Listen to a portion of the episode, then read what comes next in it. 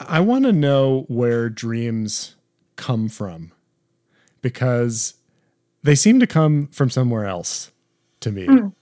Uh, somewhere else, meaning like not my own imagination, mm. the way that visions sometimes come from me when I'm awake. I feel like I'm receiving dreams from somewhere else. What do you think? I think that that opens up a conversation of consciousness is local or non local. Mm-hmm. So, right out the gate, if you open a door and you look outside, you know, is the information coming in or is it going out? And I think that's kind of what dreams are. They can be both at the same time.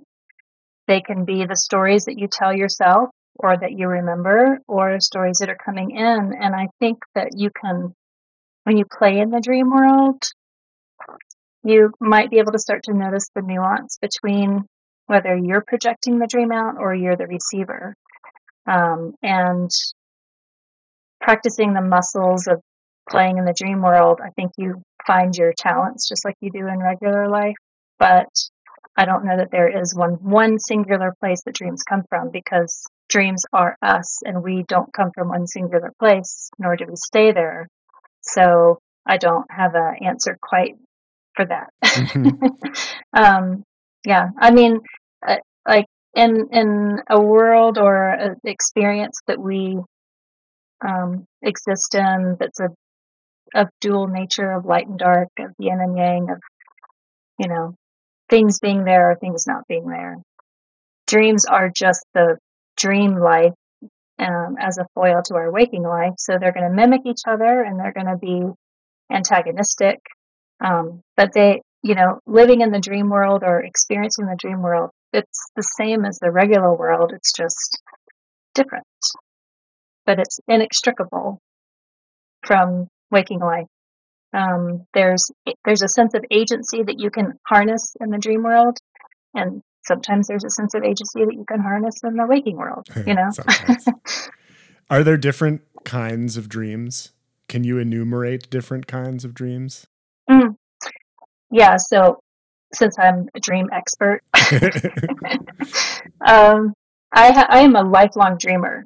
And so I've, I've learned that um, my experience of dreaming is is you know unique to me and maybe not everyone's experience. So i see nuance in all sorts of different types of dreams. And so some dreams i pay attention to a lot more simply because they haunt me.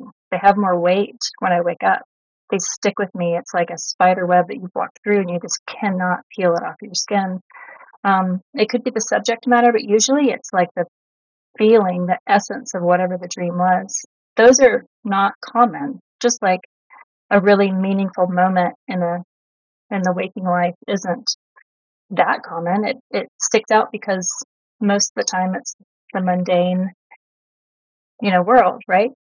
So yeah, I think that the different dreams they can have just more physical weight of meaning, whether it's grief or joy or ecstasy or just memory. Um, there can be like I like to think of them as like file cabinet dreams, where it's like your brain was just rummaging through whatever whatever you went through, like whatever TV show you were watching, or argument you had with a family member, or a book that you were reading, or class that you forgot. I mean, like it's like your brain is just like skimming through all of the the categories it's trying to file away because I think that there's a functionality of some dreams that dreams exist so that you can forget and so it files away those memories so you don't have to think about them but sometimes you dream about all those things that you should forget all at once and those they're kind of fun and they're like the crazy dreams that people talk about they don't have meaning to me except that they happened the the meaningful ones um, you know, have their own weight. I feel like there are ones that are more just straight up symbolic, whether you're doing spiritual work or magical work or intentional work in the waking life, they can be a um, part of the scaffold that bridges the waking and the dream. The archetypes or the symbols that come through in the dream are working towards the meditations that you're doing in the day to kind of bridge some sort of idea of understanding of whatever you're working on, you know, in the dream and in the waking, if that makes sense. Uh, so yeah, I think there's um, there's intentional dreams. So when I started to practice lucid dreaming, which is becoming aware that you're dreaming while you're asleep.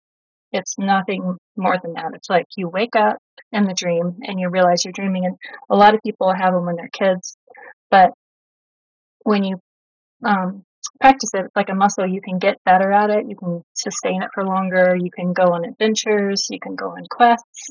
Speaking from experience, it's my favorite thing to do is that I um, uh, there's a Simpsons episode where Ralph eats his worm and the teacher doesn't have another one, so she says go to sleep, and he goes, "Yay, that's where I'm a Viking." And to me, like he's like my dream totem. It's like that's where I'm a Viking is in the dream world to go on these quests.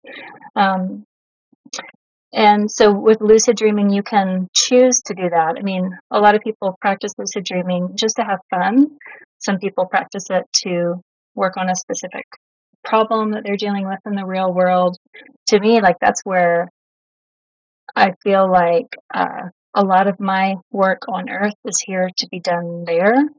And since I started my lucid dreaming practice, which fluctuates with dedication and respite, um, you know, my my work is to be done there. So I take the lucid dream practice uh, a bit more seriously than just people that want to go like have sex while they're flying, which is, you know, the two things that people lucid dream for. So, um, do you know a lot of yeah. people who've done both at once? yeah, yeah, yeah. The lucid dream forums are like a really anything goes mm-hmm. group of people because it's true. Like, you know, anything you can imagine, it's all real. I have a question about lucid dreaming. The the the thing that I think is most unusual about the quality of the experience which is something I've had like a few times. Like it's not mm-hmm. something I've ever learned to reliably do, but like trying and practicing and doing the various techniques, I've had success more than once, like enough to sort of know what I'm when when it's happening, but not mm-hmm. enough to like do it reliably. But the thing that I found most surprising about it is the way that agency or like intention like the same individual in, intentional consciousness that I feel like I have when I'm awake kind of flickers in and out. Mm. Mm-hmm. I'm I, am i am wondering if you can sort of describe what like an advanced capability at that is like and and sort of how if at all it's different from ordinary like waking consciousness yeah it's so um tender to hold that space uh, and a lot of when you when you have like a nightmare, it seems ultra real, and the colors might be like pulsing, and the the fear, the terror is like palpable. The the hyper realism, like lucid dreams, used to be called like super dreams or something like that, like because they're like they seem like way more intense than a regular dream. Um, and when you become aware in that situation, it's overwhelming. And usually the sense of overwhelm is what wakes you up. So having a nightmare and it's like realer than real, and it, that overwhelm uh, moment waking you up is like not being able to hold that nuance and that subtlety of, of the experience of lucidity. But there's a, a lucid dreamer whose name I can't ever remember, his name is Andrew something. It's not Holecek, but it's another Andrew. And he talks about the process of lucid dreaming is like walking barefoot into the ocean. And sometimes your toes get tickled with water. Sometimes you're ankle deep. Sometimes you're in over your head. Um, so there's these variations of being aware that you're in the water.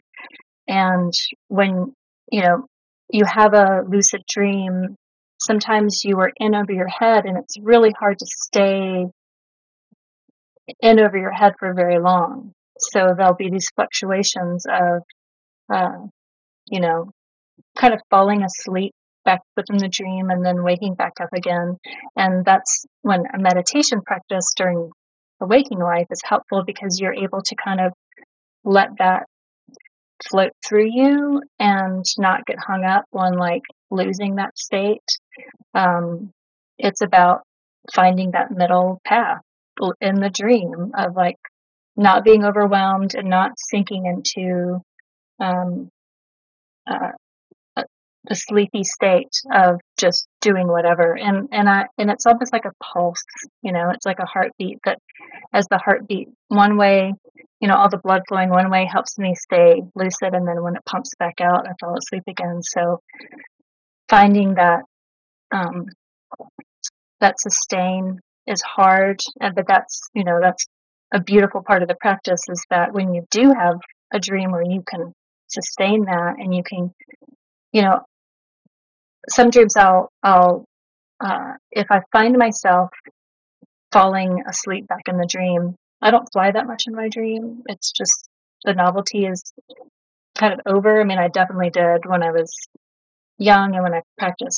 but I'll make myself fly because it'll kind of like wake me up. It's like getting a shot of espresso and the dream of like make me really lucid so that I can like see what the landscape looks like and so that I can kind of float back down and stay just above the tree line, which is usually what I do, um, and stay in that lucid part so that I don't get stuck on the ground. Or if I'm too high in the clouds, then I just get attacked by dragons, which oh. is often. Um, so it's like literally finding that middle path right at the tree line so that I can have agency, enjoy the space, be able to choose my next adventure, and uh, uh, go from there. Okay, I need to know more about the dragons. Oh. where where did those come from and where and and what happens when you run into those? Uh it's never good for me. Mm. um dragons are I dream about snakes and serpents a lot and dragons you know are kind of like snakes without fear. Uh, dragons are fearless and snakes still have an element of fear in them. Um, dragons are they can you know they're usually like Smaug from lord of the rings you know like that type of dragon. They're usually flying. They i don't usually see them visually. I might get their shadow on the ground. Um, when i'm aware that there's a dragon near it's usually i'm just seeing the flames come from behind me or surrounding me. It's like usually in my moment of fiery death is when I'm having the realization that it's the dragon, and that's that's what wakes me up. It's there's like no way for me to hold a lucid state while being burned. Um, I have ducked into buildings before and had this had the dragon transform down into a more manageable snake, uh, and then I'm able to kind of work with it a little bit. But when he's like full dragon, that I'm just I'm just shit out of luck. mm. Mm. Do you remember your first encounter with one? Um, it wasn't notable because they were uh, apocalyptic dreams and de- death dreams and dying dreams and fire dreams have always been a part of my dream life since I was a dreamer since I was a kid. I had uh, nightmares that um, would crawl out from my legs and sit on my feet when I was very young. Uh, and I feel like they they probably were like gargoyle versions of dragons. But I mean, ever since like my literal earliest memories of dreams have been that that vein.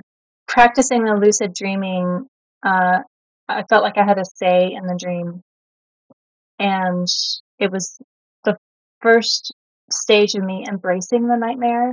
Like now, I I uh, look forward to the nightmare because that's usually the best time to lucid dream. It's um, it feeds my sense of adventure, and I know that I'm safe. It usually helps me get to a lucid state very quick. I don't run anymore. I go after the attackers, and that's when I say I, I feel like I do work there. Um, like I feel like I go and just clean house and slaughter. um, yeah, I know. It's funny. I was telling a friend about lucid dreaming, and I could tell their eyes were glazing over. And then I was like, I could talk to you about astrology and watch your eyes glaze over in a different way. yeah, I mean, I I love dreams and I love hearing about people's dreams. I don't think they're silly. I think that they're just uh, these nice little mirrors of our own world, and they reveal so much about us. And uh, it's it's like a limitless um, uh, area of work.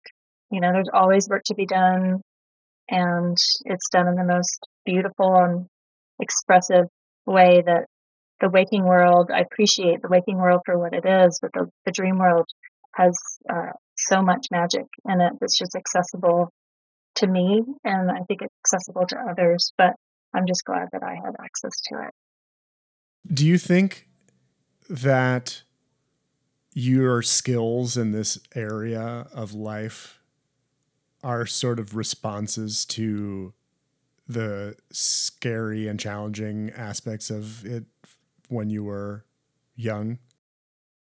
Um, I mean, I, they were. I mean, it took me a long time to get here. You know, as a kid, it was terrifying, and I wouldn't wish that on any kid to go through that.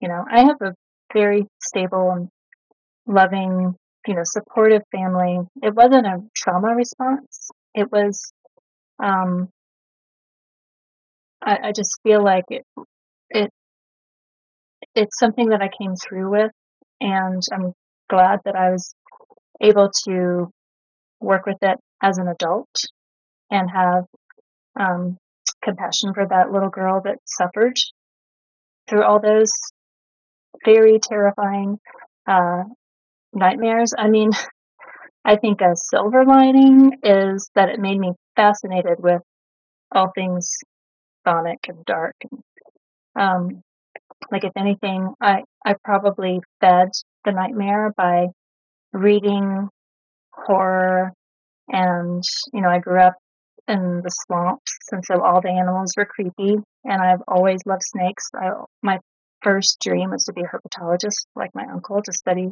reptiles. And um, you know, I don't know if if that was echoing in the dream, but it's um, I feel like it made me brave because I suffered it. Uh, you know, I mean, I wouldn't have it any other way. It's who I am. I think now to use dreams as like a functional tool for me is I'm grateful for it because I do feel like it was helpful. I mean, it's just one day to day problem solving and getting a sense of people. People will come to me in dreams that I haven't met in real life, and it's like the essence of my gut tells me either yes or no for that person. And um, I usually wait till I meet them in person to make that final call, but my dreams haven't steered me wrong in that way. So, um, yeah, it's just like a tool in my tool belt. That's pretty fun to use.